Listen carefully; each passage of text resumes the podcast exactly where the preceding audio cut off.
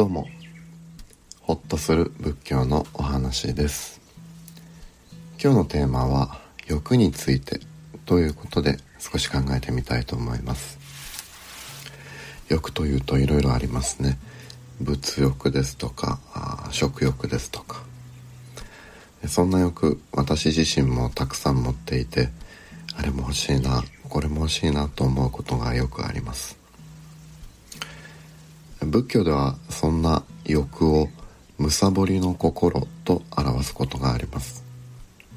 そして欲は満たされればなくなっていくものというよりは海水を飲むようにどんどんどんどん欲しくなる。そんなものでもあると仏教は教えてくれるんです。その欲について今日は考えてみたいのですが一つ、仏教に伝わる話をもってその欲というものを考えるきっかけにしていきたいと思います。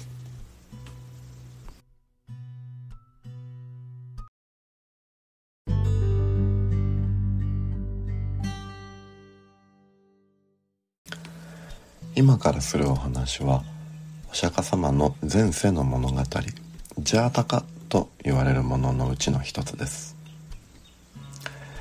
欲張りな面取りというお話です。昔々バーラーナシーという都の近くに大きな森がありました。この森には聡明で鳥の仲間から慕われる鳥の王がいました。この王のもとで鳥たちは何不自由なく暮らしていたのです。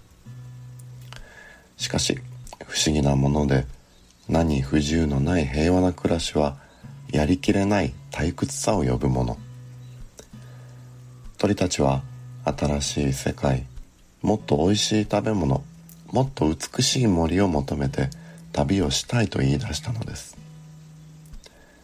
鳥の王は仕方なく数千羽の鳥たちを引き連れて旅立ちました。深々と雪をかぶったヒマラヤの近くまでやってきた鳥たち。なんと美しい景色だろう。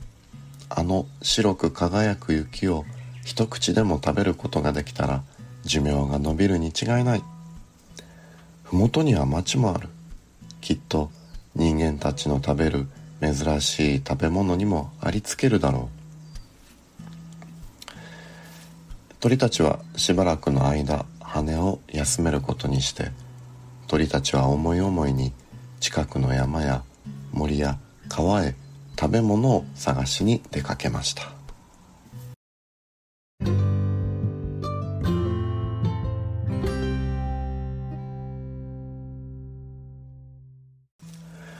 群れの中に一羽の欲張りなメンドリがいました。メンドリはただ一羽人間たちの住む町の方へ出かけていきました。町の中をあちこち飛び回っているとある広い道路の上に米や豆や果物などのごちそうが落ちてるのを見つけました。道路の上はひっきりなしに象や馬や牛が車に車を引いて走っていました。ごちそうはどうやら誰かの荷車から落ちてしまったよう。面取りは目を輝かせごちそうをついばみました。お腹がいっぱいになると面取りは考えたのです。こんなにいいごちそうのありかを仲間に知らせてやることはない。自分だけの秘密にすることにしよう。もしも気づかれたらこの場所は恐ろしい象や馬に引かせた車が走っている。急に飛び上がることなど到底できない危険だからあそこへは近寄らない方がいいということにしよう。メンドリは群れのいる方へ飛んでいきました。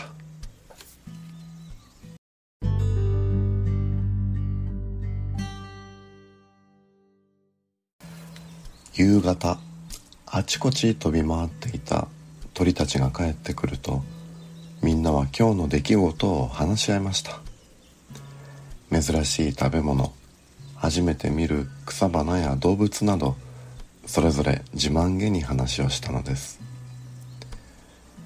面取りも自分の番が回ってくるとあの町のごちそうの話をしないわけにはいきませんでした。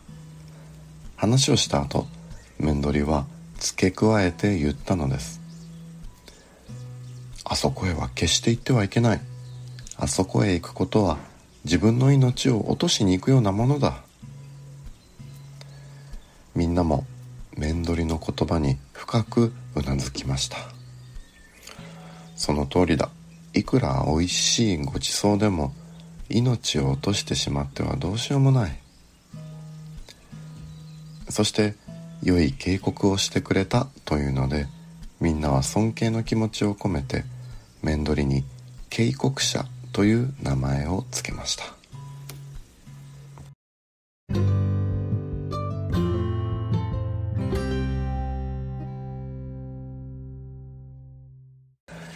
その翌日面取りは群れから離れ町の道路へ出かけました。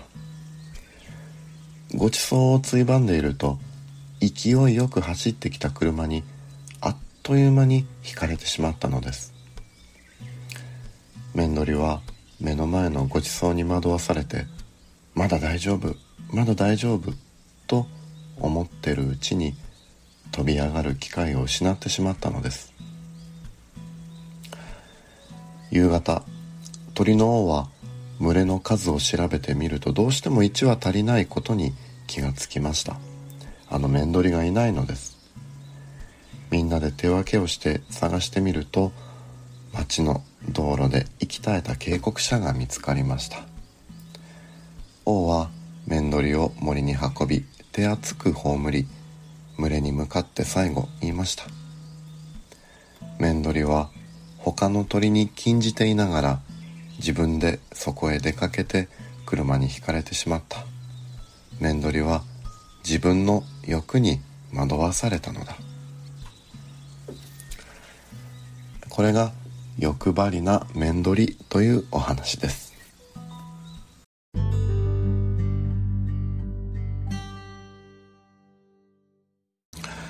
いかがでしたでしょうか？私はこの物語からなんだか自分の姿を気づかせてもらったような気もします。面取りはみんなに黙って自分だけが知っているごちそうのところに行ってそこは客観的に見ればとっても危ないところなのにまだ大丈夫。まだ大丈夫って欲を貪っていた。私が何かが欲しいなと思ったり何かを求めている時傍から見ればそれは危ういんじゃないあんまり良くないんじゃないと見えていてもまだ大丈夫。まだ大丈夫とそういうふうに欲に支配されていることもあるのかもしれません。なかなかでもそれがコントロールできないから辛いところもありますよね。そんな自分がいるかもしれない。欲に惑わされることも時にはあるよねということを気づくだけでも少し違うのかもしれません。そんなお話を今日はさせていただきました。どうぞどうぞご無理なくお過ごしください。それではまた。